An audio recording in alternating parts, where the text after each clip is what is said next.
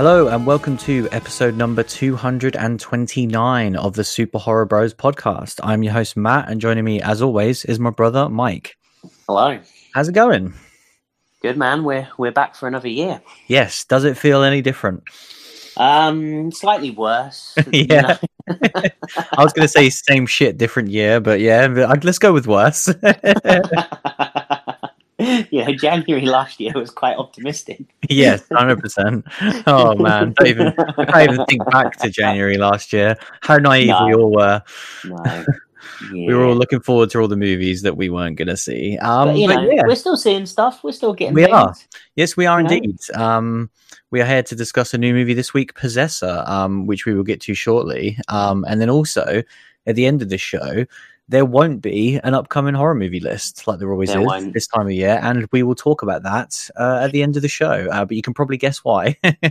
um, but uh, first, um, as always, kicking things off with the news. Um, not a huge amount here, kind of, especially over the holidays. I thought this would like accumulated, but there really hasn't been too much. Um, No. but kicking things off with a couple. It's almost of like um, Christmas isn't the time to release horror related news. yeah, yeah. Um, but there's a couple of little tidbits here. Um, a couple of uh, Mike Flanagan related stuff, um, which is interesting. Um, and they're actually both to do with projects that he is won't be doing. In fact, um, so the first one is interesting because Now less excited. well, we we've discussed this on on the show a lot about um the haunting on Netflix. Um, Hmm. obviously Haunt of Hill House, absolute god tier TV, um, was incredible. Um, returned uh, last year for Bly Manor. Um, meh, it was all right. um, and then yeah, we were kind of like, okay, what does this mean? Um, I very much assumed that this would continue, um, even without Mike Flanagan's blessing, and who knows what's going to happen in the future. Um, but for now, um, a fan did ask Mike directly on Twitter, um, what is going on? Is there going to be more haunting? To which he quite simply said, um, at the moment, there are no plans for more chapters. Uh, never say never, of course, but right now we are focused on a full slate of other intrepid projects for 2021 and beyond. If things change, we will absolutely let everyone know. Um, Uh, So- I love I love celebrities and Twitter. Like it's just always like Bruce Campbell's the best. Where they're like ask him about Evil Dead. He's like, Well, the door's not open, but I'll never close it, you know, foot, foot's there. And then like, what are you saying, Bruce? He's like, Well, you know, paycheck. yeah.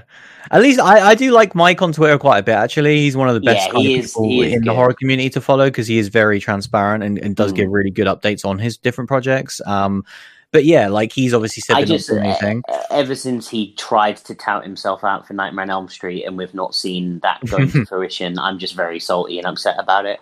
Yeah, Because I want that almost more than anything. Yeah. I just that's just a whole nightmare to get involved in. But yeah, like in in regards to this, what what do you think? Like, i- are you happy with this news? Are you disappointed? Are you? What do you feel I'm- about it? I have no real opinion of it, to be honest, Mhm. because I want to see. I want Flanagan to just keep doing stuff within the genre. The second he announces something, I'll be excited. Whether that be new IP, whether it be a sequel to something, whether it be a film or a TV show. Like he isn't my time at this point, and so I don't. You know, I, I'm just excited for a project of his to be announced. Um, and then you know, the haunting of as as a thing, I, really you know, am not that fussed about. I wasn't that fussed about season two in the promos. I enjoyed season two quite a bit, but yeah, I, I don't need more haunting stuff unless it's an extremely good tale to tell. I think, you know, the, the, obviously, as, as you said, you know, season one was exquisite and the best, like some of the best haunting, you know, this kind of overly done haunted house story. It's probably, you know, one of the best versions of that in, in all of you know media Mhm. um and i think bly manor was a very fun story that was also was somewhat fresh in a very oversaturated genre and so if they can come back with season three with something that is still fresh and gets me interested i you know i will watch it but but yeah i, I just want flanagan to, to be doing anything and getting it out there Yeah, I completely agree. Like, we obviously know what Mike Flanagan's next project is, um, which is Midnight Mass, um, and of Mm. course he's just finished filming that. And it's, you know, we, I think we discussed it in the news before how he basically said he never saw himself um, directing a whole season of television again after Hill House. And you know, this project that he created, he kind of fell in love with as he was writing it, and he just couldn't help himself.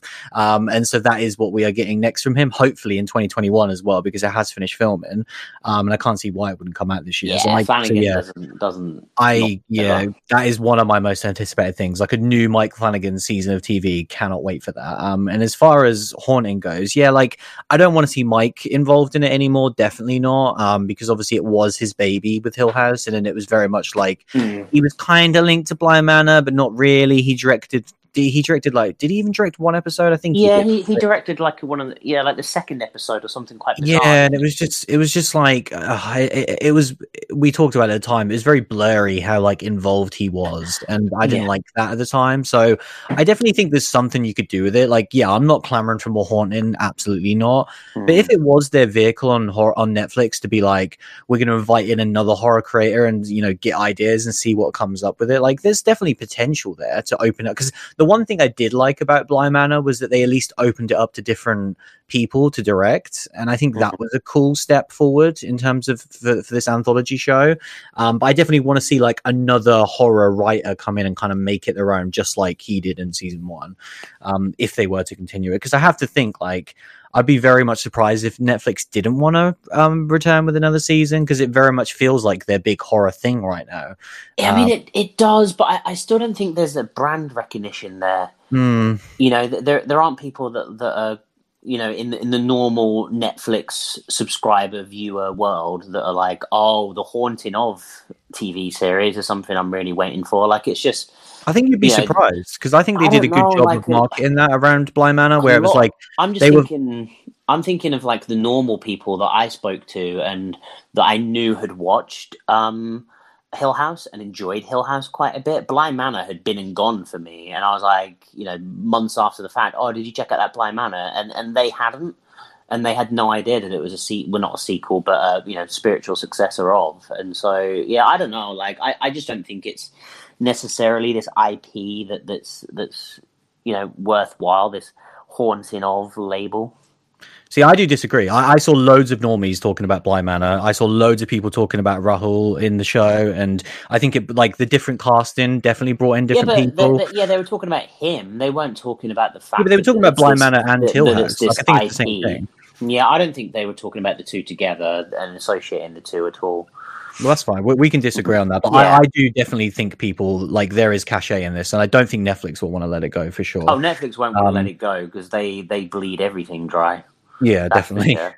Um, but yeah, next up, this is a, just another smaller one that came from Mike's Twitter. Really, um, I I don't know if we discussed this in news. I'm sure we did because we talk about everything that's Mike related news. Um, but he was basically attached uh, as one of his upcoming projects to um, write, produce, and potentially direct um, a movie for Warner Bros, which is based upon the uh, Stephen King 2014 novel Revival. Um, so this was kind of like floated around last year um, that he was kind of attached to that as one of his upcoming projects, and that seems to no longer be the case. Um, again, someone asked him on Twitter, kind of asking about it, and he just said, um, "Sadly, it's not happening. Uh, that project won't be moving forward anymore." Um, so I thought that was an interesting one because yeah, he was also speaking on a podcast last year, talking about it a lot, being really excited to kind of do that as his next project. Um, and yeah, obviously it's you know for Warner Bros where they did the whole Doctor Sleep thing, and I wonder if it was to do with like okay, maybe this was like the tentative plan going forward of like oh yeah, we're just gonna have Mike kind of direct all of our Stephen King stuff, and then maybe after the you know the the not crazy box office success of Doctor Sleep, they kind of maybe put the kibosh on that. Um, so yeah, maybe it's So you- it's difficult. Again, like Mike is so transparent yeah, that you know this is the film world that you Mm-hmm. Six projects, and if you're a passionate guy, which he clearly is, you are passionate about them all. yeah, and not all six will get made but in a in a historical kind of you know in a world gone by you wouldn't have known this but but with someone that's so transparent on twitter when there is this you know like, like i said he is literally putting tweets out there to try and tout the nightmare on elm street gig you know put, putting little feelers out there and it's like he really is using twitter as, a, as an avenue for his you know, for his success as well. And I think kind of, you know, it's clear that not all of these projects are going to happen. Yeah, I completely agree with that. So yeah, it's, it's not happening. Um, I don't know too much about this, but I was reading a synopsis of it. and It does sound really cool. So like, and I'm always down for these kind of like new ad- adaptations of these different Stephen King stories. I think we always see like the same sort of, I guess, dozen, you know, Stephen King famous iconic r- novels being thrown around constantly for different TV shows and film adaptations but he's got such a like a vast range of stuff that you can kind of adapt um, so I think it's cool that they're going into different especially especially more modern stuff as well um, but yeah, yeah we've not we've not had a lot of modern King really. I mean, some of the no. stuff we have had hasn't hit that well, has it? There was kind of the the um uh, what was it, the tall grass that was him yeah. Joe Hill. Yeah, yeah. it was fine. Yeah, exactly. Um, obviously, Doctor Sleep being like the big one, which was obviously yeah, true. I guess I guess that's kind of what five or six years old. The book I can't remember yeah. at this point. Yeah, not too old. Um, mm. But yeah, moving on. This next one again. This seems to be some of the only sort of good news we get lately. Is um, films being completed, production being wrapped, and uh, one of the movies that is increasingly becoming extremely exciting for me um, is the new Resident Evil movie, um, which yeah we've talked about in the news that was filming. Kind of seeing some of the set stuff got me really excited, and I cannot wait to see like some official kind of imagery and potentially footage from this film. Um, but yeah, they have now wrapped filming over the kind of the Christmas holidays. Um, Do we know what sort of distribution they're hoping for? Does it seem like they're going theatrical? Yeah, they've they have said um, that it will. Yeah, that is that was what the plan was. Obviously, again, ignoring the COVID stuff for a second. Yeah, they said releasing theatrically in 2021. That's kind of what they've said officially. Um, mm. And then we discussed in the news, didn't we, a few weeks ago, how someone had found a September release date on a website. Um, so maybe that's just you know obviously just very tentative at this point until it's official. Um, but yeah, like this is supposed to be this big kind of reboot with Sony behind it and kind of you know mm. them way more video game related. Um, there's a quote here as well from the director. To Deadline, where he said, With this movie, I really want to go back to the original first two games and recreate the terrifying, visceral experience I had when I first played them, whilst at the same time telling a grounded human story about a small, dying American town that feels both relatable and relevant to today's audiences. Um, so, yeah, they're, they're saying all the right things for me. And like oh, I said yeah. before, like, the stuff I've seen gets me insanely excited, and I just want to see more. So I cannot wait to see more of this one. Um, and yeah, kind of the, there's a lot, a couple little quick hits here on the news. Um, the Evil Dead video game that we discussed a couple yes. of months back. Um, we we did get a nice little announcement today. Um, this was one that I was. It's always one of those ones you just hope was going to happen, but it's always nice to see it kind of officially announced. Um, we saw Kelly um, in the trailer, the announcement trailer. Yep. Um, and we obviously knew that kind of Bruce Campbell was attached, um, but we didn't know in what capacity other characters from the Evil Dead, especially Ash versus Evil Dead universe, were. Um, but we now have confirmation um, that Dana DeLorenzo will be voicing Kelly in the video game. Um, which is awesome, awesome news. And definitely, I just hope that we see Pablo um, pop up yeah. soon. and, we, need our, yeah. we need our Pablito. Yes, and we've got to get our boy Ray in there to, of course, do the voice. So that is kind of the only thing now because yeah, he's not been in any of the promotional material or discussing it, and it's like it's awesome to get Kelly in there, but I obviously we need Pablo. I'd love Ruby in there as well. Like I just want everyone in from Ash versus Evil Dead. Yeah, well, I just think it's it, you know it's so nice that that the TV show is getting this level of nod already mm. for the game. That that makes me happy and it makes me confident in the game as yeah, well. Which 100%. is the other thing. Like we've talked about the excitement for it, but I don't like I, I, don't really care to play as anyone other than Ash because mm-hmm. Uh, you know it's it's Ash. yeah. But but you know it, it would be awesome to play as Ke- Kelly and, and Pablo. But but the main thing is that they are they get in Evil Dead and they get that Ash versus Evil Dead is important to the Evil Dead franchise. Yeah. Um, they're not just like, oh, hail to the king, baby. It's like, mm-hmm. no, they realize that, that, this other thing does exist and it's amazing. Yeah, that's a good point to make because I think there is a lot of kind of Evil Dead has been around for so long that it has so many different fan bases at this point, and mm. there definitely is a subset that's just like, yeah, Evil Dead Two, that's fucking great, and then doesn't really care about anything else. So I think yeah, it's more it's, of a risk for them to yeah. actually focus on Ash versus Evil Dead because mm. the nostalgia and and the thing that like casuals and, and especially like a casual video game player will know is the is the older stuff. So kind of the mm. fact that they're the news stories are being like Kelly from the TV show is in it. They're like, what? You know, the, the casuals, and I think I think it's great that they're leaning into it, and it just shows that they have a passion for the for the IP. Absolutely, yeah. If, if they made like a new Evil Dead project in 2021 that doesn't reference the TV show, like mm. I would hmm. be fucking livid. it because, wouldn't surprise yeah, me either. No, it absolutely wouldn't. Because yeah, it would just be like, oh, it's the classic Sam Raimi 80s horror film, you know. But yeah, it's Evil Dead is this thing now that exists across multi, multiple media, and it's awesome for that. So yeah, I'm glad that they're including it as well. Um, and then yeah, very lastly, this is just a very small update, but it was very cool to see that kind of one of our favorite movies from last year um, just got added to Netflix uh, UK um, which is Spree, um, mm. which is great to see. Kind of saw it on the homepage the other day, and I was like, "Wow, that's really cool." I think it got added on the first of Jan, and um, it's already getting promoted quite a bit, sort of around Netflix, which is obviously unsurprising. Yeah, no, I really want to watch it. Yeah, um, given uh, obviously Joe Keery um, as the lead, but yeah, I think we discussed it when we saw it. it. Was like this is an awesome movie that no one's seen, and Netflix is the perfect place for this film because of obviously the Stranger Things audience is like already baked into that platform. Um, so I really hope people check it out if they just see like say that thumbnail and be like, "What the hell is that, Steve with blood on his face?" and then just check it out based upon that alone would Hilarious. be awesome. um, but yeah, I, am definitely gonna be rewatching it on Netflix soon. Um. But uh, yeah, that is pretty much it for the news this week. Shall we talk about this week's film? Let's do it. Let's talk about Possessor.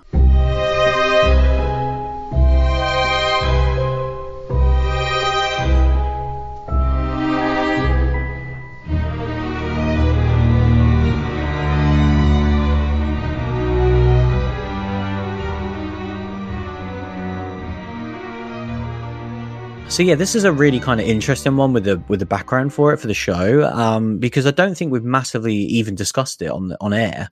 Um, no. It was one that um, I knew was floating around last year, and kind of so when we were looking forward to Freaky, which was coming out on Friday the 13th of November, um, obviously as a movie that we were very much looking forward to, we then had our sort of, at the time, was that lockdown too? I don't even remember. But yeah, yeah. Cin- cinemas closed in our area. And so Freaky was off the table. And then we kind of mm-hmm. heard the news of like, oh, okay, in like three or four weeks it's coming to on demand. And that was pretty much at the start of December when our cinemas were reopening for a short period of time. And so we were like, oh, I wonder if we'll get to see Freaky at the cinema. So we were kind of waiting. It wasn't at our local cinema, but it was out on demand. So that weekend we then watched it. Um, and then it was the last film we covered for the show because obviously then we did Creepshow and then we ended. Um, but around this exact time, when I was checking the listings for Freaky, this movie Possessor was showing for a brief window. Mm. Um, it was at our cinema. I think it was literally that weekend when the cinemas reopened and we wanted to see Freaky. Um, and obviously, Freaky was one we're very much looking forward to. We checked out, really enjoyed it as well, and I'm really glad we did. But this was one that I was like, man, I was kind of disappointed we didn't get to check this one yeah, out. there was um, a chance to actually see a film at the cinema, which is yeah. a rare treat in, yeah. in current times. Hundred percent, and it was kind of like I didn't know too much about it. It's got this really weird, striking poster that kind of draws you in, mm. um, and and it's called Possessor Uncut, which it was at the cinema as well. Um, and I was kind of like, oh, okay, and it's got obviously a, a Cronenberg name attached to it. Um, so this is written and directed by Brandon Cronenberg, who is the son of director David Cronenberg, and he's only done one movie before this, um, mm. a movie called Antiviral, which it came out in 2012, and this we didn't cover this for the show, but we did cover a movie called Antiviral, didn't we? Like early yeah. on. but I don't think it's this. no, it's not this. Um, no. but so, uh, so yeah, yeah, he only I, made one movie a while ago. I remember I tried to watch Antiviral. Uh, oh, okay, what the version? Right. Yeah, but I just what at the time I can't even remember. Like I just wasn't in the mood for it. I never got back to it. Yeah. Um, but because I mean, I guess I guess it's worth like you know when you throw the, the name Cronenberg out there, that is mm. obviously kind of David Cronenberg is one of the big horror names. Um, I think uh, for me personally, and, and I, and I, and I think you're probably similar. Like, it's not a name that that really excites me. Mm. Um, I've you know I've watched um, you know I, I, like Rabid quite a bit, the original, and and um, obviously The Fly. Um, is is amazing. But I think like beyond that, I, I don't really have affinity for a lot more. You know, I, I've seen scanners and stuff like that, but I haven't kind of, you know, I don't clamor for a Cronenberg film like some people do. And I think kind of, you know, so I don't necessarily, it's, you know, when I see his son's doing something, it's not, you know, it's cool, but I'm not, you know, super hype like some people potentially are.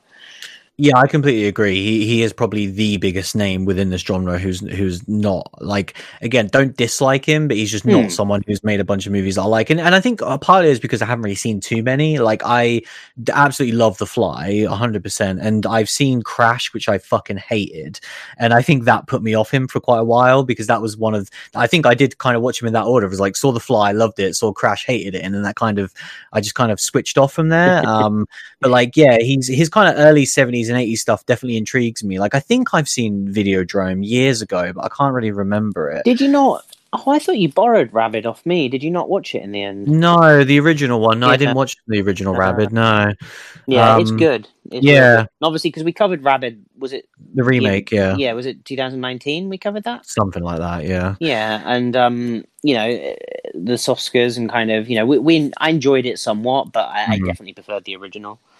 Yeah, the thing the thing that I actually do kind of like about David, even though it's not someone who I'm a big fan of, is that he very much had a specific style where it was like you knew going in what a Cronenberg film was, um, and I think that's kind of very unique within the horror genre because there's so many different types of movies, and even though they're all very different and kind of have different plots and all that, it was always like weird visceral violence is kind of what I associated with Cronenberg. Yeah, Um, well, it's kind of it's kind of what kind of Eggers has got going on now, and Hmm. and and you know, um, you know, when when you you know what you're going to get with these people, and and like that that is something that's quite rare. Yeah, Um, Ari Aster's the same, you know, at this point, and obviously they haven't got as much behind them. But like these these new people that we're getting super hyped for are kind of the modern day kind of you know versions of that. I think you know, obviously Yeah. not the same style, but that that kind of you Yeah, know, know what you you're going yeah. into when you see one of their movies. Mm, Um, for sure. yeah, But yeah, um, obviously there's, a, there's yeah. So there was kind of, uh, I guess, what what was your? Did you know too much about the actual film then going in about this not one? really, not really. No. No, um, you know, it was pretty much that. The I, I remember that it was the the Brandon Cronenberg movie, and and and that was it. And it had a really weird title, and I knew that there was buzz about it. But like I said, I I, I didn't get excited by the buzz because I kind of you know I I knew that some of that would be just pure Cronenberg buzz. Mm, Um, so I remember there was a lot of buzz about antiviral when that first came out. right. Yeah. Um, but yeah, um, so yeah, going into this one, um, it's always it's always weird when when I've kind of known nothing about a movie. I feel like very nervous of spoilers because, like, Yeah. you know. But but at the end of the day, this is literally the the synopsis on IMDb, pretty much, and and what this movie is about. But um, I, I can't really help you with this one either because this was one that I really didn't know too much about. Like I say, I'd No. seen it pop up on a cinema listing, saw the Cronenberg, and saw the poster, but outside of that, yeah, I hadn't seen, I hadn't seen a trailer or Well- any footage from this movie prior to seeing it. yeah, we we join, and our lead character is she, is she called Voss? Yeah, that's her I think she's surname. called- yeah, she goes Voss, by but, that. but she's yeah, she's known as Voss, uh, played by kind of Andrea Riseborough, who we've we've seen in um, Quite a few things. yeah, recently. What was it? The Grudge she was Yep. in, and and Mandy. Uh-huh. Um, and I could have sworn there was something else that I've There was seen a her in. TV that show was- that she was in as well. Oh, okay. What was she in? Black Mirror. She was in uh, the Ah. crocodile episode. Ah, okay. Yeah, I knew I saw her from something else. Yeah. um and and yeah kind of um so yeah seen her in a few things and yeah she she plays voss who is um kind of an an agent of this underground kind of secretive organization that are, that are kind of hitman you know that Mhm. they they do assassinations but the way they do it is that they have this um uh brain implant technology where they can inhabit other people's bodies so her subconscious goes into someone's body and, and she can pilot them you know a, a bit like kind of get out really Hmm. um, and she can then she's ultimately then can dr- drive that person and make them commit the uh, murder uh, or, or whatever plot they're trying to achieve obviously they could do a ton with this yeah. different sorts of espionage and that sort of thing. But the movie is it does kind of focus on you know the kind of video gamey hitman style, really, where it's like you need to kill this person. If you inhabit the body of a close personal friend of theirs, you'll be able to get close to them to to do it. Or you know they're going to be at this dinner party, so if you take over the the body of a uh, waitress, then you will be at that dinner party, no questions asked. And so it's kind of Don in the disguise, but in a much more literal sense than just putting on an outfit. You you take over the mind of that person. Yeah, it's a really um, cool concept. it really is, and and the movie um, doesn't mess around. You, no. you you you join the movie uh, post. You, you join the movie as a character that has been possessed and is is that Voss is in control of, and you are piecing together what I've just explained to you in the opening scenes of the movie as Voss carries out an assassination.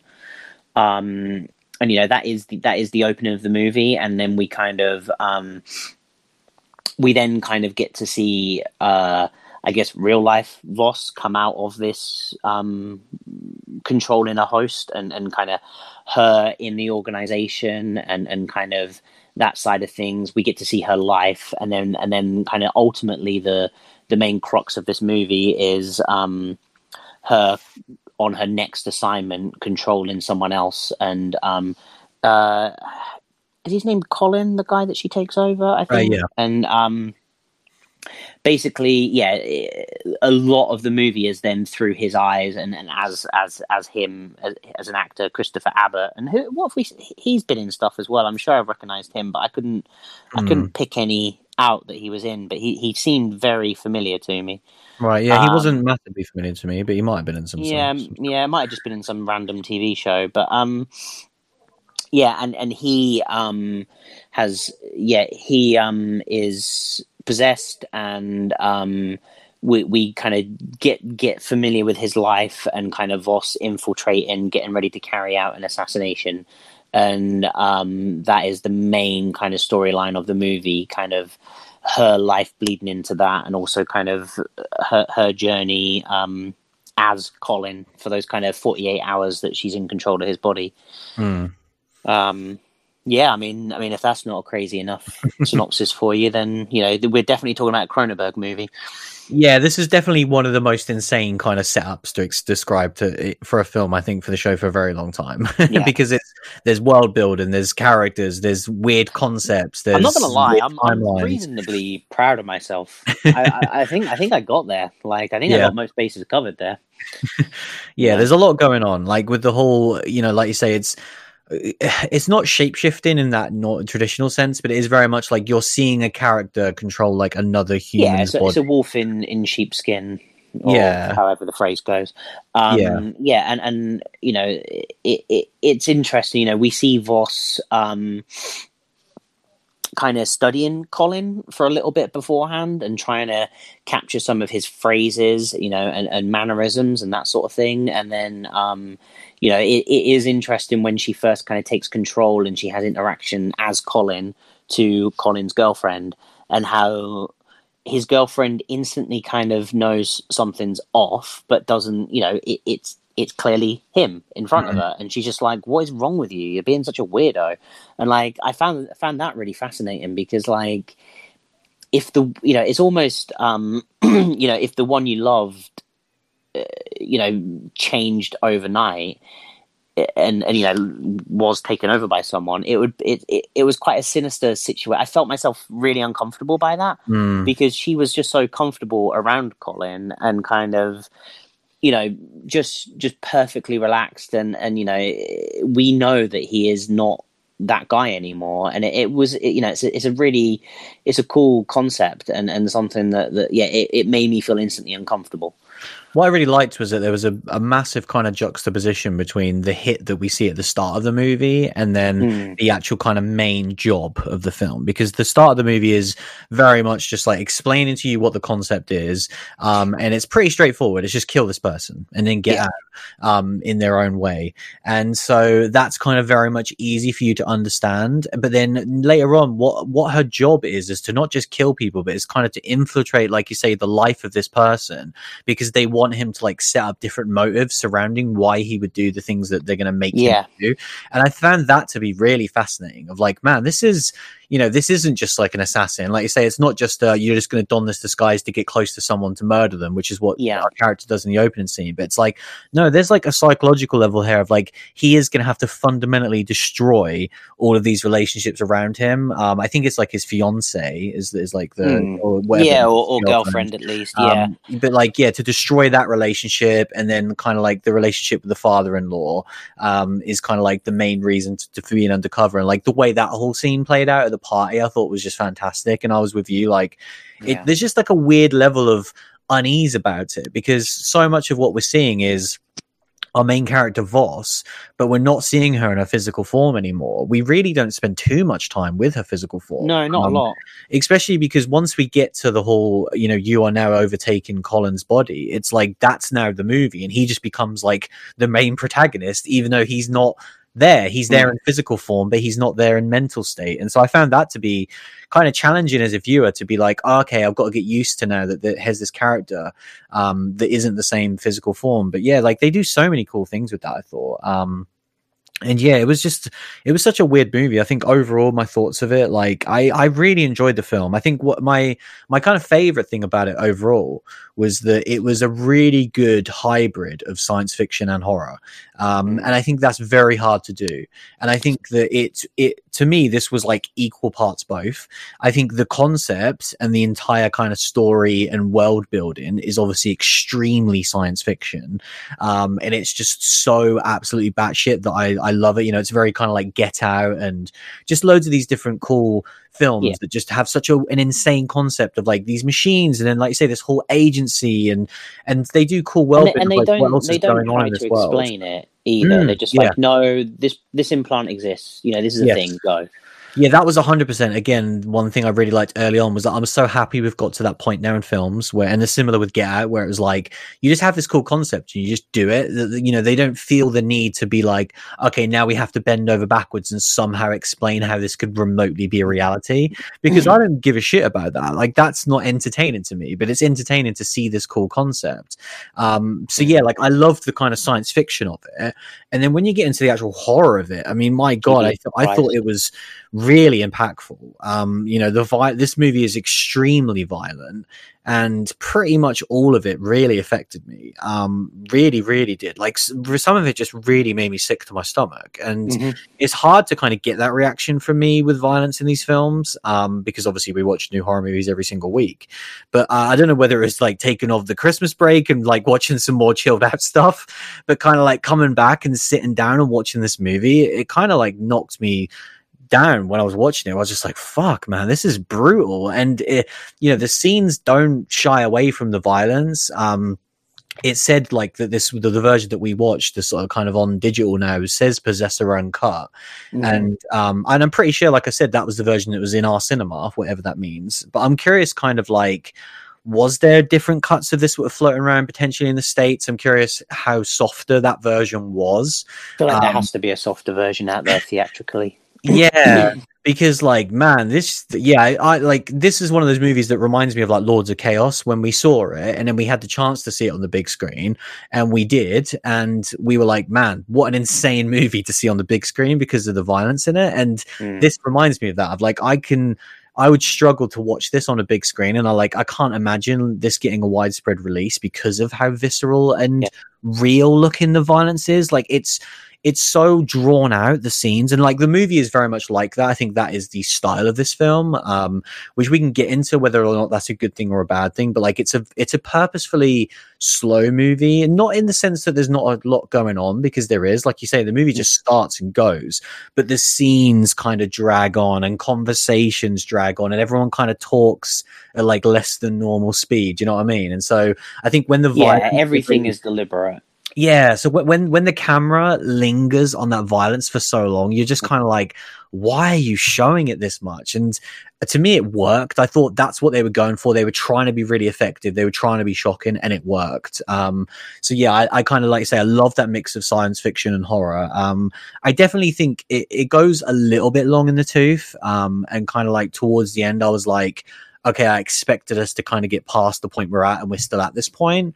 Um, but overall, I still thoroughly enjoyed this movie. Like, I think the last few days when I've been thinking about it, kind of like how I feel about it. Um, I don't think I love it because of a few small things, which we'll get to, but I still end up thoroughly enjoying this. I can totally see why this kind of, you know, is being championed by people. And it is Hmm. also a very much a Marmite film. Like, this is 100% going to be people people would watch this and within 20 minutes they'd want to turn it off. Um, and i totally get that. Um, similar with something like Midsommar i'd say is the same Yeah. sort of thing really where like i adore Midsommar and i don't love this on the same level of course but like i could totally get it's not a movie for everyone you know? Um, so yeah I, I i thoroughly enjoyed this movie. What, what did you make of it overall?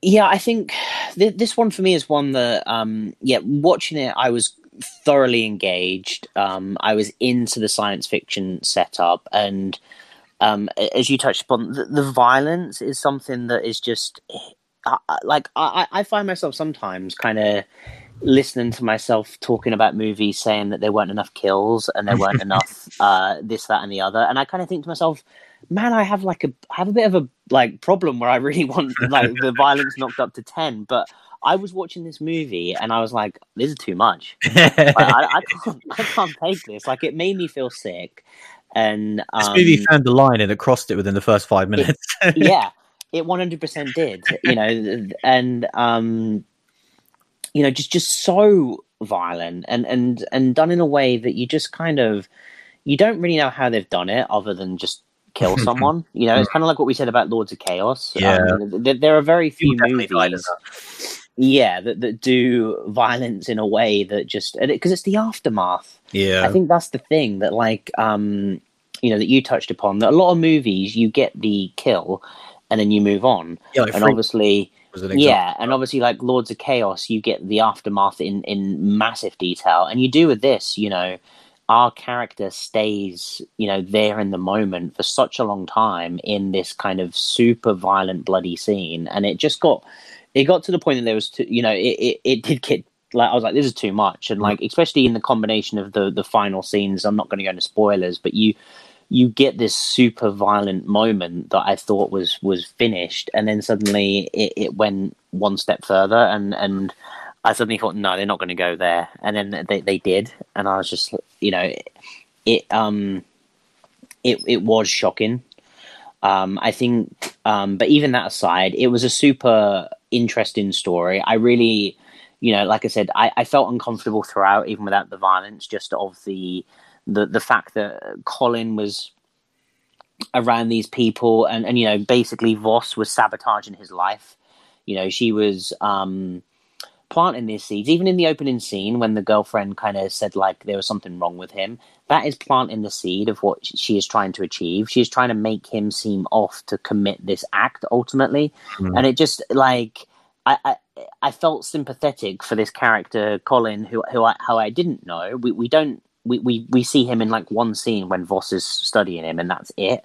Like I I you know he he is labeled as a drug dealer and a bit of a scumbag really in in the kind of briefing that she gets about him. But I instantly start to feel sorry for him because he is on like he is on autopilot. Someone else is in control of his body and just ruining his life to the point that then he's going to commit this heinous act and then kill himself. Ultimately, is is kind of the end game of, of what she's trying to achieve, and and we're we're starting to see that unfold, and it's just kind of like you know. Uh, it, it, it's difficult to watch, and I think it's a really cool idea, and it's um the fact that you know we do get the opening scene, like you say, that's this very violent scene that is just take control of this person, use them. You know, it is very much almost like the Hitman video game where she is just putting on this outfit, and even though she's become this person, we have no real relationship, and she just carries out the act and job done.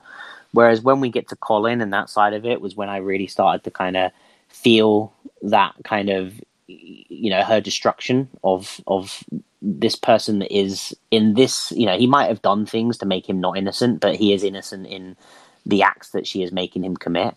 And and that was awkward. I think the um yeah the, you know i think that the, the the main gripe of the movie for me and and like i wonder I- like i really like this movie and i wonder how long it will sit with me Hmm. um, you know, you touched upon Midsommar, and I think that is an interesting comparison. When I saw that movie, I knew that that was a crazy movie that is going to be a very Marmite movie, and, and, and also some people's movie of a year slash decade slash whatever.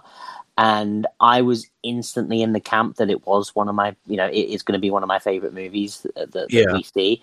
And um, time has only made that movie bigger for me. Yeah. And I, I wonder with Possessor, like it's not it's not to that level now, but I wonder like six months time, will this movie have just faded or will it have grown in stature for me? And I really don't know which way it's going to go, um, because right now it does feel pretty high, and I am excited like talking about it again.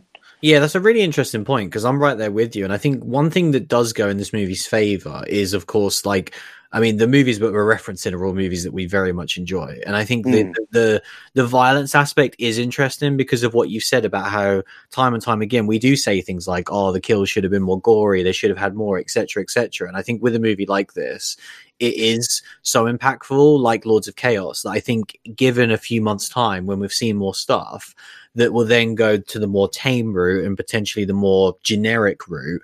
A movie like this starts to stand out a bit more, Mm. I think, and you'll be like, oh, okay, maybe you know, you don't want every movie. Or maybe you do, maybe you don't. I don't know, but like you, you No, I probably wouldn't want. Yeah, like I don't think most people would want every horror movie to go this hard. But when you get it, it works, and I think it worked for this film um, Mm. really well. I think one thing I wanted to touch upon that you talked about um, how uncomfortable the movie is at times, and I think that to me was like definitely one of its biggest strengths, um, and definitely kind of what it was going for. And I think one thing it does really interestingly is like um, this movie has loads of sex in it.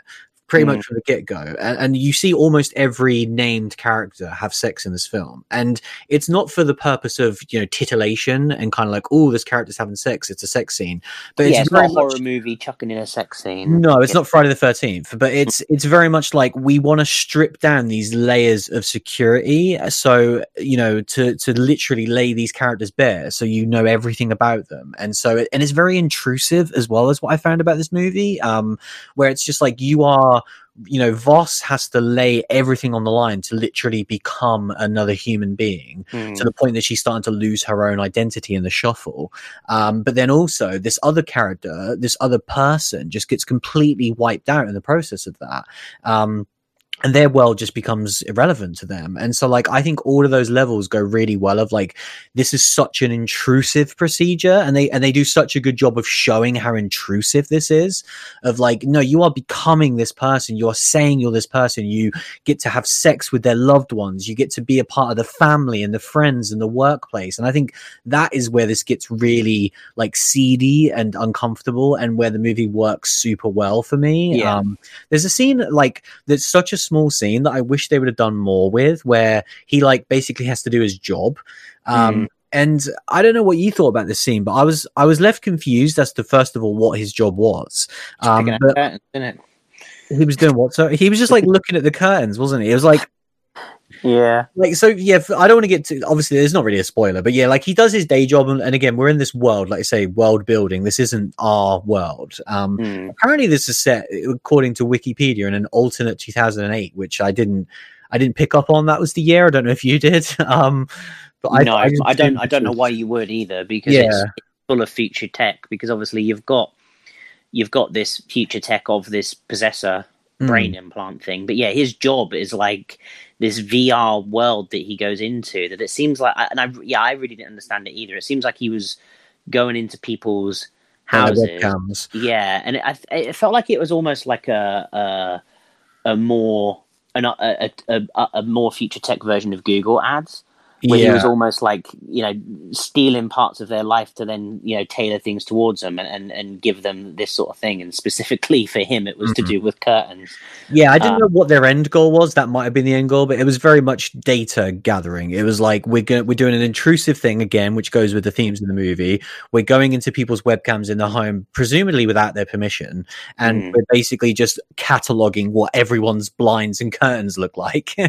Yeah. To- to, to what end we don't know, but like I just thought something so kind of irrelevant and pointless as just what curtains and blinds people have ends up just being this really intrusive thing of like they're just going into everyone's homes and Yeah. making this kind of like catalog list and I don't know that that very much goes in, like you say, with like the internet history and how like kind of Amazon just knows what to kind of present to people that they might want to buy and the kind of Google ads. Like it was a really cool. That is very much like a Black Mirror thing to me that I thought was just a great use of sci-fi.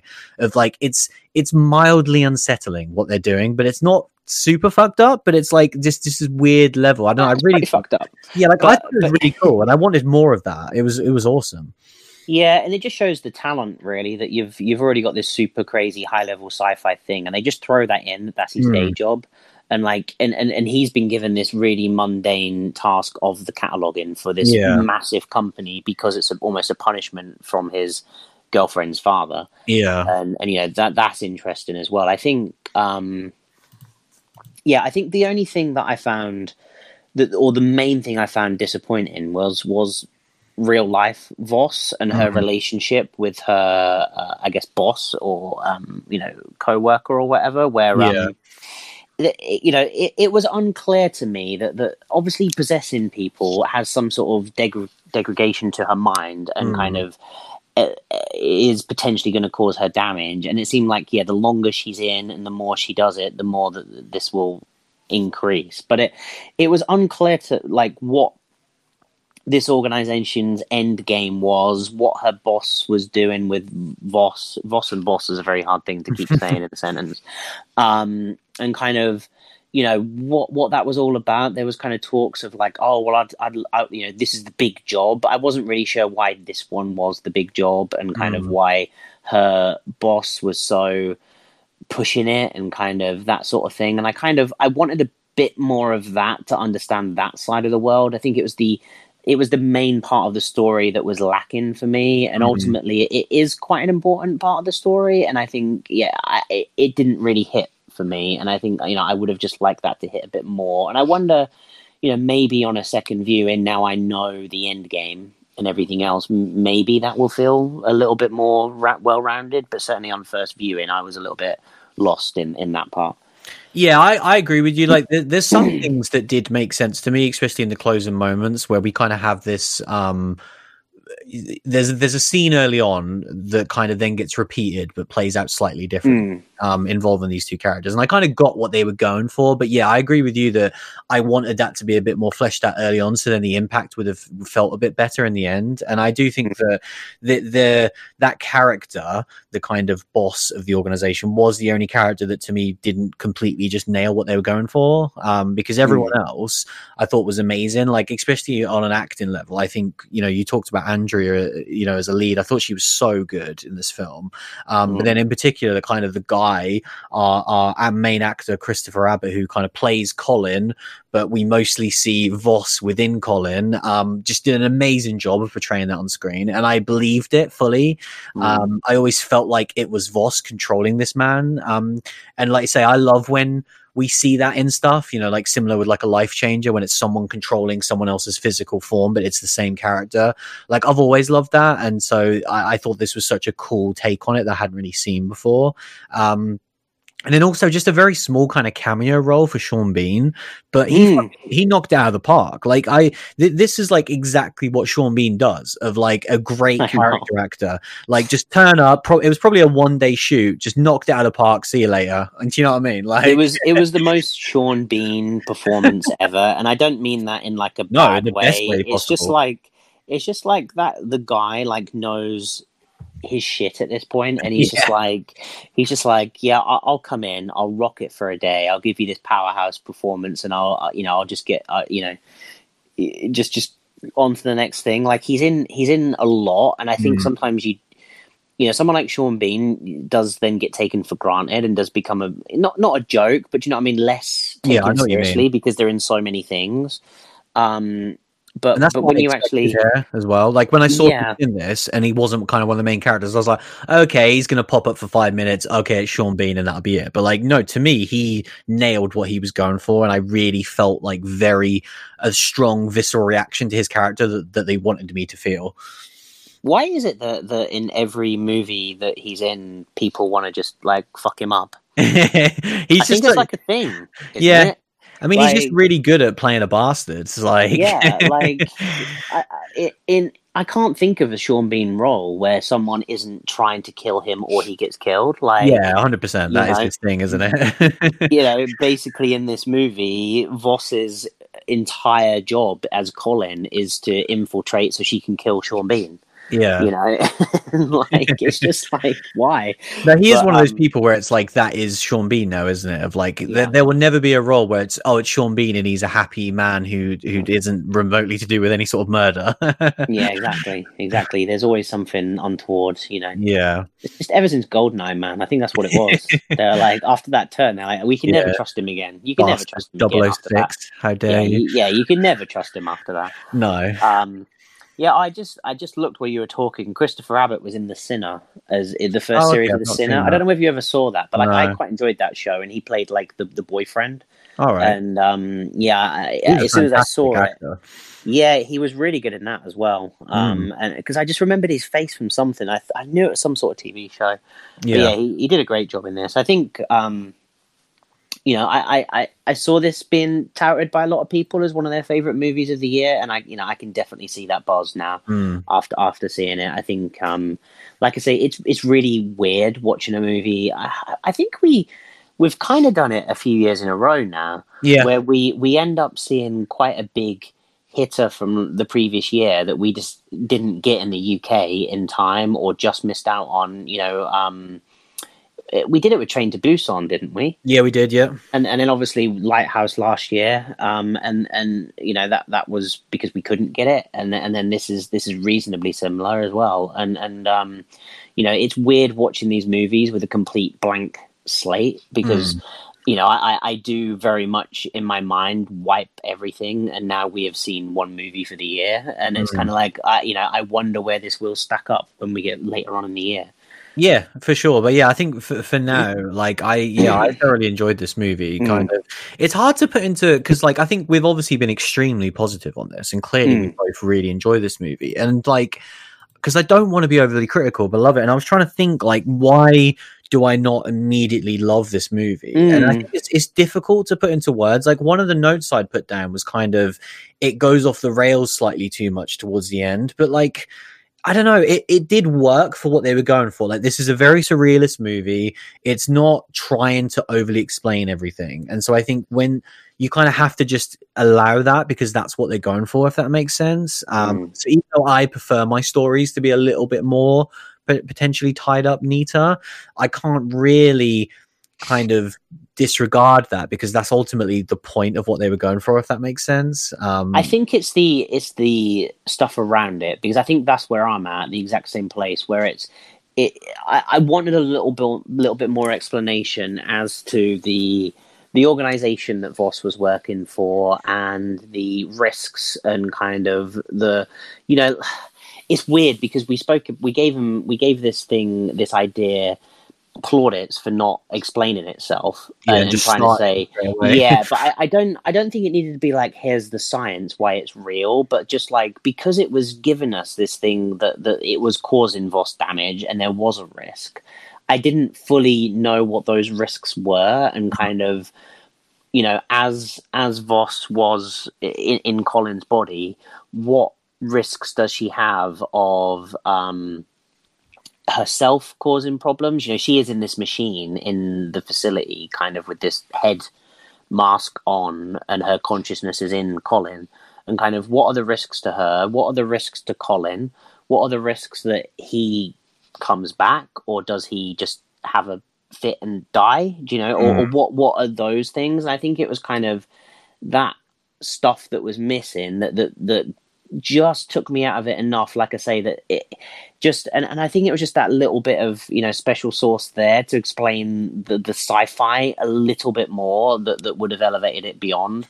And i also just think that um something like Midsommar i think is a good comparison that that movie is violent but with mids i mean i guess you, you do have that opening scene that is very traumatic but it's not visceral violent it's in your face but this Mhm. movie within Possessor within five minutes you've got this one of the most violent scenes we'll see all year in the first five minutes of this film mm. and that, that takes a long while to get over yeah. and i think like and especially like you know just knowing nothing about this movie it, it, took me a while to to shake that off and and and you know get get back into the film and i think you know eh, there are there are probably three or four set pieces in this movie that are the the the horror and the violence and every single one of them is just the most violent thing we, will probably see. You know, mm. if if we if we get to the end of 2021 and we were to say our top, you know, the the mo- the 10 most violent scenes, four of them might be from this film. yeah, and and I think that is part of the reason why it still takes a while to unpack because, you know, when this movie ended, I I remember saying to you like when we walked out of Midsommar um, it was funny watching normal people leave the cinema mm. and and feeling and, and, it really it looked like they'd come off a roller coaster. So many people were looking nauseous and everything else, and like I w- went through a journey, but but came out of it, you know, not like that. But but when this movie ended, I I felt nauseous and I felt mm. like you know I'd been put through the ringer, and I think that's probably why. Uh, I'm not necessarily as hot on it, just because I feel a bit like just you know run down by it because it was yeah. just so so much. Yeah, like I don't know if I could ever rewatch this film, like mm. because it was so impactful the first time of obviously the intrigue and the mystery of what's going on with the story, but then like you say, the level of that violence and how impactful it was that it was, and then so unsettling that like uh, now going in that I know that I don't know if I want to see that again. um, even though I'd love to Not, kind of like you say within a few months see how the story would plan out a second time. The the thing that got me as well, and not not to go into spoilers, but you'll know what I'm talking about. The the the final kind of scene mm. of hmm. violence, the the showdown. We we get the the the absolute final part of that, and and I was I was numb because. Yeah because there was so much violence before then, that would normally really affect me, and it didn't actually affect me as much because mm. I was so numb by yeah. that point. I think I was and with I, you where I was kind of like I'm I can't even process what I'm seeing at this point. Yeah, you know, it, it's kind of like if you if you've just been like kicked in the balls, then you get punched in the face. It's like no, I'm I'm, I'm still sore from the first one. Yeah, like you can take I can take the second one. It that is what this movie is in a nutshell, really, for about an hour and forty minutes. like I don't know, like I could see people feeling that way about Midsommar and, mm. and, Lords of Chaos and that sort of thing, but like I recovered quicker. But mm. yeah, this movie I just didn't recover from. Like no. I was just, I was just you know bent over from from the ball kick. And, it really did. I was like, I yeah. need a minute. I just needed to pause it. I don't think I can add any more to this discussion of this film now. That's the perfect way to end it. Um, I think so. But yeah, as far as recommendations go, I think it's painfully obvious that yeah, I highly recommend this movie. Even though I know not everyone will enjoy it, it's without a doubt a recommendation because this this is horror to me. This is thought provoking. It's hmm. ridiculously mm. original, um, and it's ridiculously well made as well. We hadn't even talked about how well directed this movie was, which I thought it was yeah. incredibly well directed. Um, but yeah, like you say, it, it, might not be for you, you know, and I think you need to take that as a warning, you know. And I definitely wouldn't be recommending this to many people outside of the show. Um, but for me, yeah. as a horror movie goer and fan of the genre, this is kind of everything you want going into like a new film that I knew nothing about. Of like, man, it's super original, super fucked up, really well mm-hmm. made, and and it's I'm still processing it and still thinking about it. And I'm gonna this one's gonna stay with me for a while. I think. Yeah, definitely. I think it's a it's a strong recommend from for me. I think you know definitely wear a cup uh, before, before, you put it on. Um, but but yeah, I think it's um like you say, I, I, if you're listening to a podcast, a horror podcast, and you're you're a big horror fan, you need to check this out. I think it you know, and again, like one thing that we've not touched upon because when you know we've said we're not you know giant fans, like the, you know David Cronenberg is one of the big names in horror, and and I really think that that this movie brings Brandon out of the shadows and puts mm. him really you know really in there as as an auteur that someone that you know he he he wrote and direct this yeah and, and um you know, it was it was masterfully directed and just this crazy idea. You know, I mean, we, we've sat here and, and give give Jordan, you know, all the props in the world for for the movies he did, and you know, I think you know this sort of thing is is potentially to that level as well. Like what he does next, and if he can do, do something quickly, you know, it, it really you know, if he can go two for two, um, then that could be phenomenal. And I think kind of, um, you know, just uh, yeah, I think the main thing is just be prepared. You know, if you if you've got a loved one that you don't necessarily that aren't that will just watch the odd horror, maybe don't throw this on with them. You know, this is this is one that you need to be ready for. Yeah for sure. Um, yeah, I think yeah, as far as kind of him as a director, I completely agree, and I hope that it doesn't take this long to kind of make another one. I don't mm. know if he was doing other stuff in the meantime, and now it's kind of like right, I'm now fully focused as a full time director. Um, you know, I don't know if he's doing other different avenues or whatnot, but like yeah, after obviously uh, just looking at his filmography, it's clearly a big gap between the two films, and I yeah, really hope like that isn't the case going forward. Yeah, exactly, and I hope now it's like you know a more traditional two to three years kind of schedule because yeah, I want to see more for, from this guy's mind for sure. Like just the sci-fi alone is like got me in and and love those kind of concepts. But then when you combine that with like an insane horror movie as well, like I'm all in for sure. Um, I do and I don't. I mean, I don't know. I couldn't watch another one next no, week. I was say, I don't, yeah, I don't want one for the rest of this year, Brandon. But like, if you could, you know, get one cooking in the meantime, that'd be mm. great. Yeah, I, um, might, I might have to watch the the theatrical version next time. yeah, it's 25 minutes long. Um, that probably would be if you cut all the violence out. Um, but yeah, that was our discussion of Possessor Uncut. Uh, we will take a short break and we will be right back.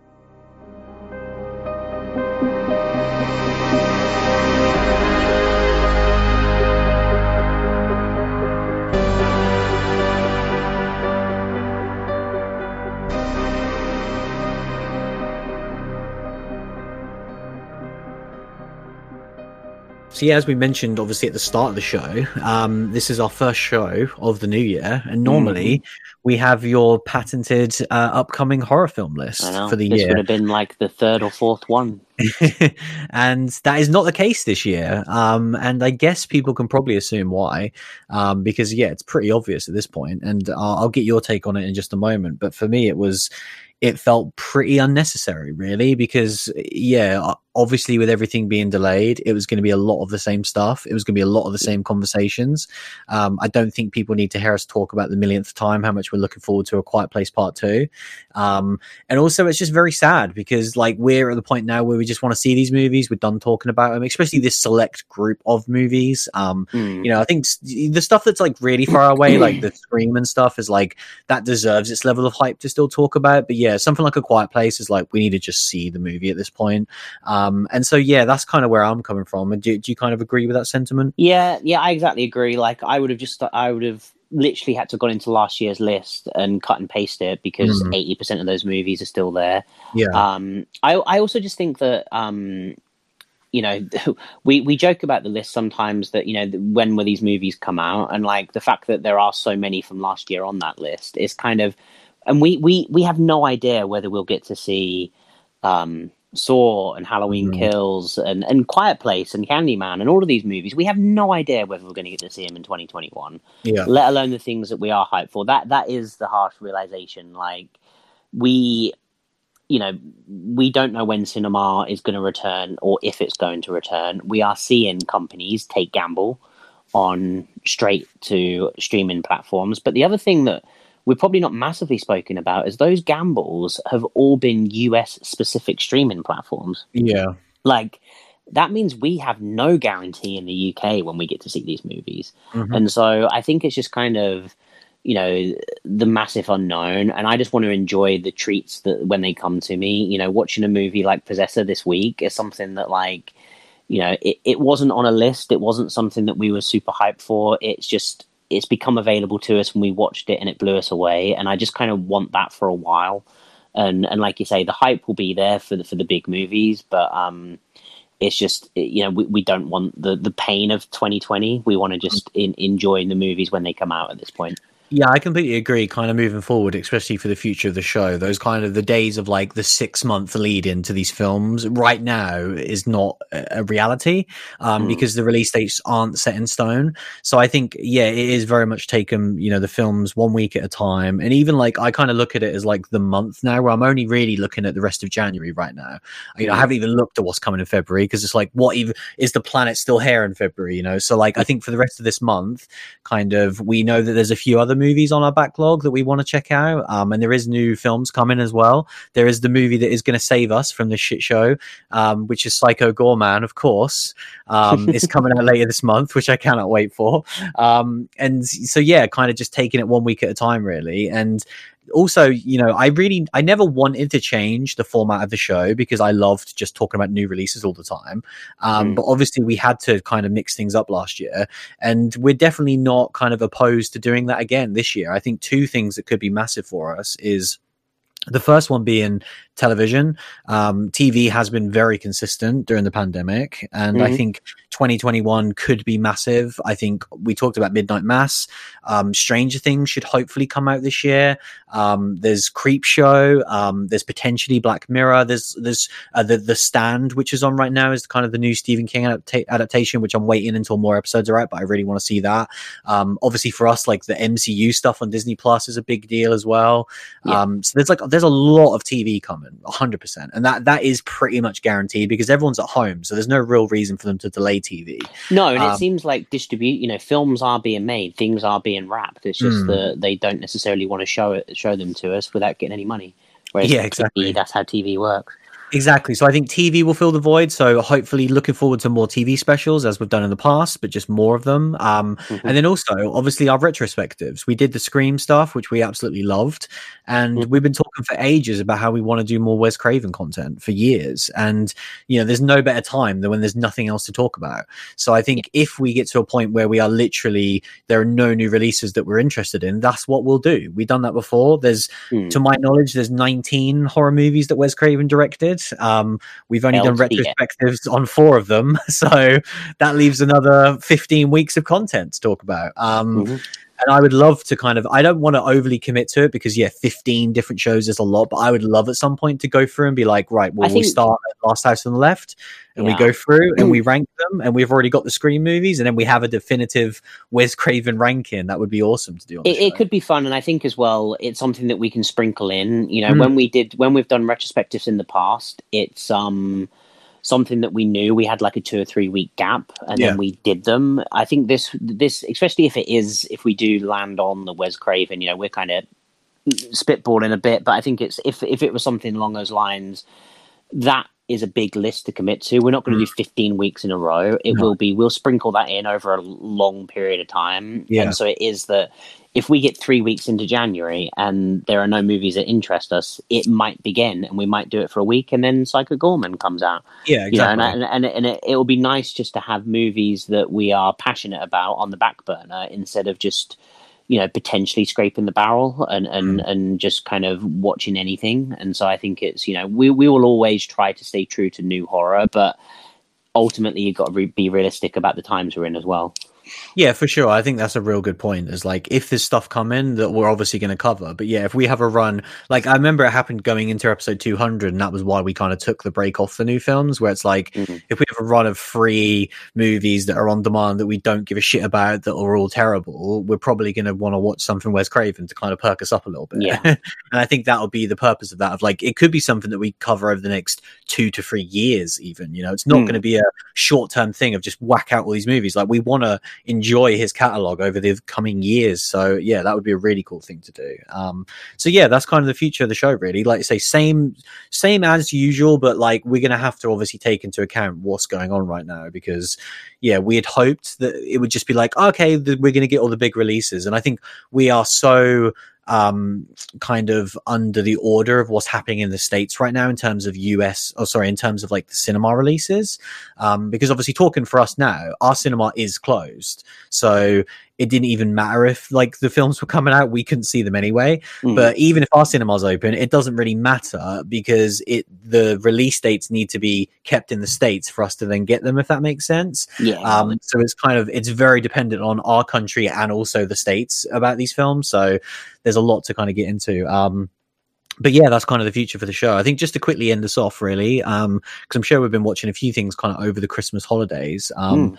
I've been watching loads of different stuff, but kind of like the, the stuff that's kind of relevant for the show. I'll start with the one that's less relevant, um, which is kind of definitely having those major Mandalorian withdrawal symptoms, um, which I'm sure a lot of people have right now. Um, Yeah. Man, what a time it was! I just want to go back. Just want to go back to last year. um, that was just a great, said great said weeks. no one else in the world ever. I mean, at this point, at least we were we weren't in lockdown. yeah, at Um, least we went in but, lockdown uh, and we had Mandalorian. You're right.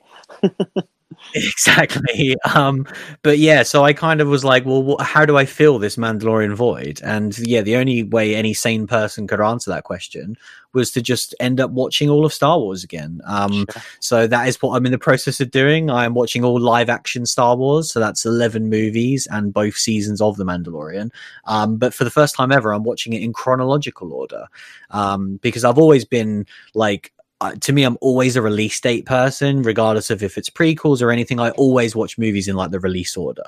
Mm. Um, and but like for the first time now, it's like okay, there's a lot of different world building here. You know, there's five movies before the original trilogy at this point, so it's Yeah, going to be an wow. interesting watch. Like I'm only in the prequels right now, and it's obviously rough.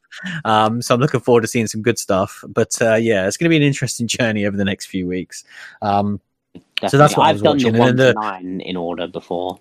Yeah, nice. Um, and then yeah, the, the other thing that I have been watching that I just want to talk talk about all the time, which is which is relevant for the show, is is my my number one comfort food. Really, of like the one thing that will just always make me happy at any given moment is, of course, Ash versus Evil Dead. Um, Nice, you're back on it. just re just yeah just rewatching it again obviously i'd watched season one a few months back and then stopped Mm. and then yeah i've just i've watched i've watched like the first eight episodes of season two over the last sort of week and a half and it's just a joy every single episode i am continually blown away by how absolutely incredible the show is um Is season To two the when point now where I'm the- like, the it might be my- bank, or is it or is it the cadaver?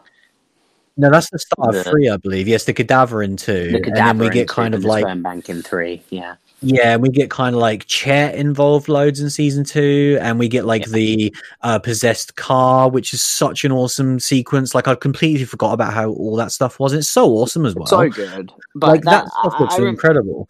I just remember that scene in the morgue with the cadaver. Thinking, Yeah, how has this ever been made for TV? it's, I know. It's, it's not. It's it's not even like you know we're just talking about a violent film. It's not the Mm. violence. It's just the the imagery. It's just Yeah. too over the top.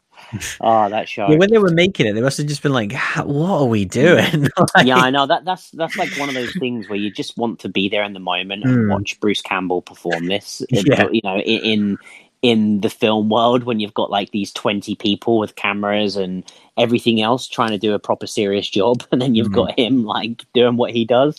yeah. Oh man, what a time! But yeah, it's just it's ridiculous. Like how they're able to go on this little mini adventure every week. Like I just finished the one where it's kind of like the um the main villain Baal has kind of like created this fake reality. So Ash thinks Right. he's like been crazy the whole time, and, Okay, and, yeah. like you know basically killed his friends so in the woods. crazy.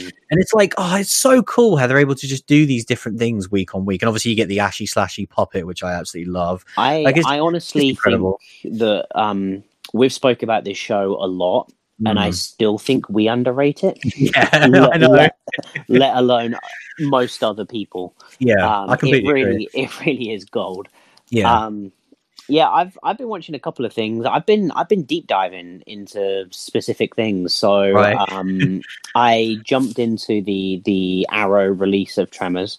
right. Uh, watched it in its 4K glory, uh, which was just incredible. Mm. Um, I, I yeah, I, I can't even begin to say how good it looks. Um, it's just So it's one of the yeah, it's one of the best things I've ever seen on my TV.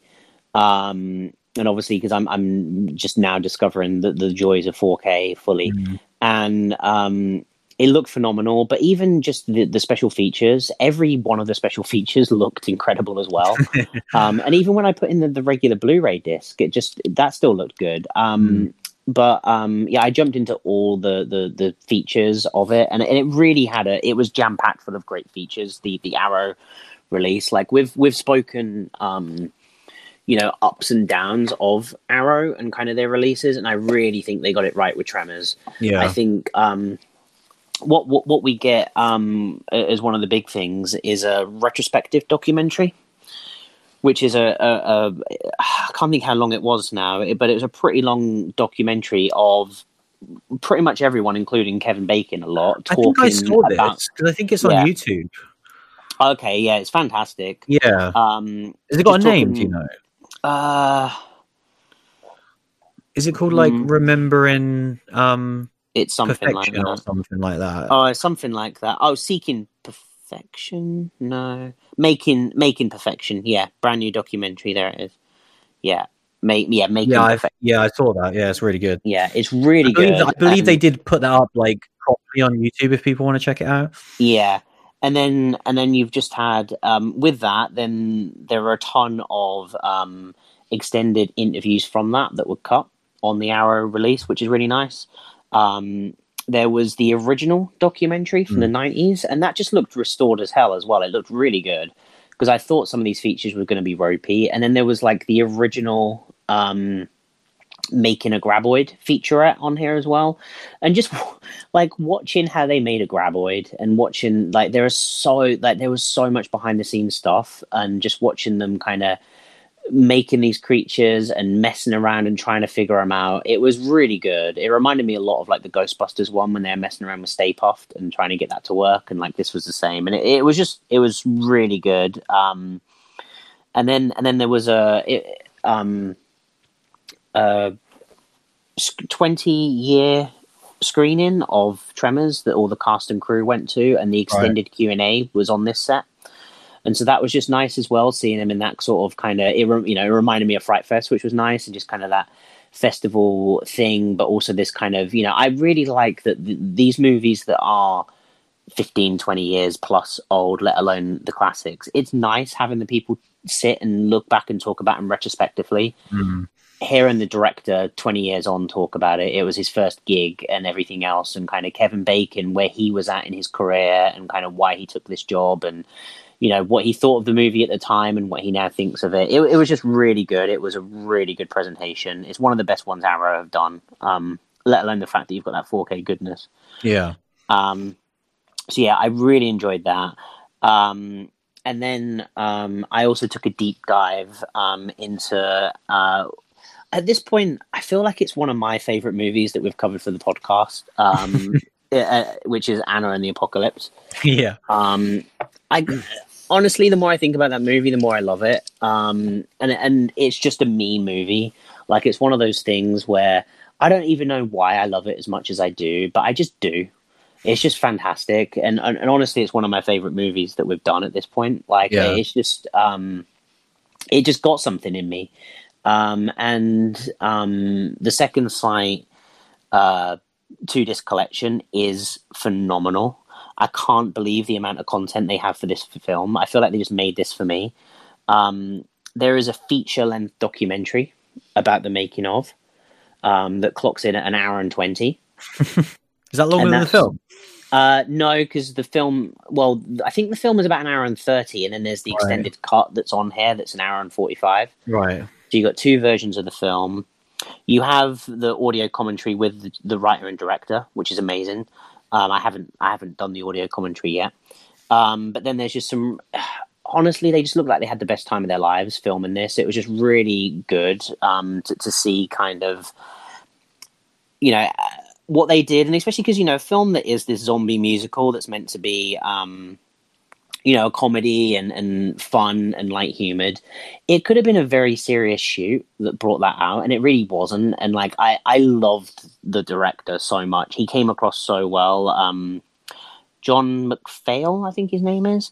Um just this super scottish dude that like is just hilarious and just you know how he how he got it all together. Because it just sounded like he you know everyone was just messing around but somehow he wrangled him into work mode as well. Um what what I uh, didn't really realize is that this has the original short film zombie musical as well, which was um, written and directed by Ryan McHenry, who was uh, basically they made the short as a student film, and then they instantly got um, greenlit to make turn it into a feature Right. and he was in the process. He found his writing partner, who was um, a chap named Alan McDonald, and they were in the process of writing the screenplay when Ryan fell ill and he passed away. Right. and and basically all of his friends and and and um, obviously writing partner Alan and uh, the producers and everything put you know made it their passion to make this film happen in his memory which I just had no idea about and like Yeah. it, it just it just really made the film that much more special to me Hmm. um, and I think kind of yeah and it was crazy because the, the director came on super late into the project All right. Um, So what's his, Anna- is his background mostly just in musicals then, John? Do you know? No, no, not at all. He'd never seen Alright. a musical, Huh. uh, which is hilarious because that's what they were talking about. How they were looking for a director that could do both, and in the end, they went for a director that just did neither, but had a passion for horror. Um, he he actually said in the, the which I thought was funny for you. His favorite two musicals were South Park, Fractured, uh, fra- uh, the movie, Hmm. uh, and Book of Mormon, All right. which I thought was brilliant yeah. but um but yeah and i just thought i thought it was it was just it was really fascinating to have that much in-depth coverage of this movie and i think um like i say the fact that i'm passionate about it anyway was fun but but to have something that, that like i say this movie took 10 years to get made Hmm. From the short to when it came out and like just to see especially for like an indie movie because normally you know when you look at these indie movies it's written and directed you know it would have it this would have been a written and directed by Ryan McHenry movie. And but this was a you know passion project that was carried on by his you know colleagues around him. And the fact that you always associate a director as being the figurehead for like spearing getting this movie made and this just wasn't the case at all um, you know, the director did a fantastic job and put it all together. Um, but he, you know, he he came on late, and it was it was a lot of other people that had spent you know six or seven years before he was involved getting this movie made. Um, which is just something that you don't see with these indie movies often. And so, yeah, I just, I mean, I just had a great time, as you can tell. Yeah, this Um, this movie to me is really fascinating because I think when we saw it for the show, it was just like, oh, here's another indie movie that sounds cool. And I think when we watched it, it was like it felt bigger than that. It felt not something that could just be made within three months on a shoestring Yeah. budget. Like it felt bigger in in such a way. And I think hearing a bit about the story now really starts to give context of that. Of like, no, there probably was more time, more money spent on this than than you could have possibly ever hoped for. And they kind of knew from the get go that this was never going to make money for anyone involved, but it was No. purely just for the passion of wanting to make it. And I think that is so, should be championed absolutely. Like, And I think sure. it's one of those where, like, I could easily see Anna and the Apocalypse, the musical, hitting Mm. London in a in a in a normal world because I think these guys are that passionate about this IP that they will keep it going. Yeah, and and yeah, you know, it, for me, it's just super exciting, and so yeah, it was it was really great to have um, such a feature heavy Blu-ray of, of of a movie that that I'm so passionate about. So yeah, I've Mm. just been deep di- diving into this movie, nice. um, and I may I may have a little deep dive for next week as well that I've Nice. uh, that I'm going to be beginning. yeah. It's good. But it looks like we've been di- both diving into the old Blu-ray collection over the last few weeks, which is always fun. Mm. Um, but yeah, yeah, we'll definitely have more to talk about soon. But yeah, going forward, like I say, we'll there's still some um on the back burner that we're kind of interested in, so we'll see. Um, and then yeah, I think we're I think we pretty much have to fill two weeks until the big boy comes out. So uh, fingers crossed. I, I just can't wait. I'm so excited for that movie. Um, I hope you are as I'm, well. I, I'm excited for the journey, man. Uh, that's what I'm excited for. Oh, it's gonna be good. It's gonna be good. Part of Um, me doesn't even want to watch the film because because I, I really want to just hear your hot take on it more than anything because I because either way it's going to be fun for me. Like if you have a great time, then then great. But if you get broken, I will still I will still have fun time. Oh no, I can't be disappointed by this. I'd be so sad. I need this right now. Just let me have this, please, world. Um, I don't ask for much, but I just want That's what I Psycho mean. It- it's what's known as a win-win-win situation for me. I don't think you understand like the repercussions if this movie isn't great. because there's no more podcast. And I think I do. well, it'll be fun either way. I like I like a high stakes gamble. yeah, for sure. Um, but yeah, that was episode 229 where we discussed Possessor. Uh, thanks for listening as always, and we'll see you again very soon. See you later, everyone. And through my veins and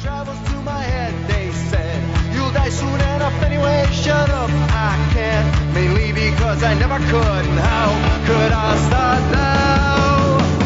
Honey, I'm down. Not that I need ya. Look at me now.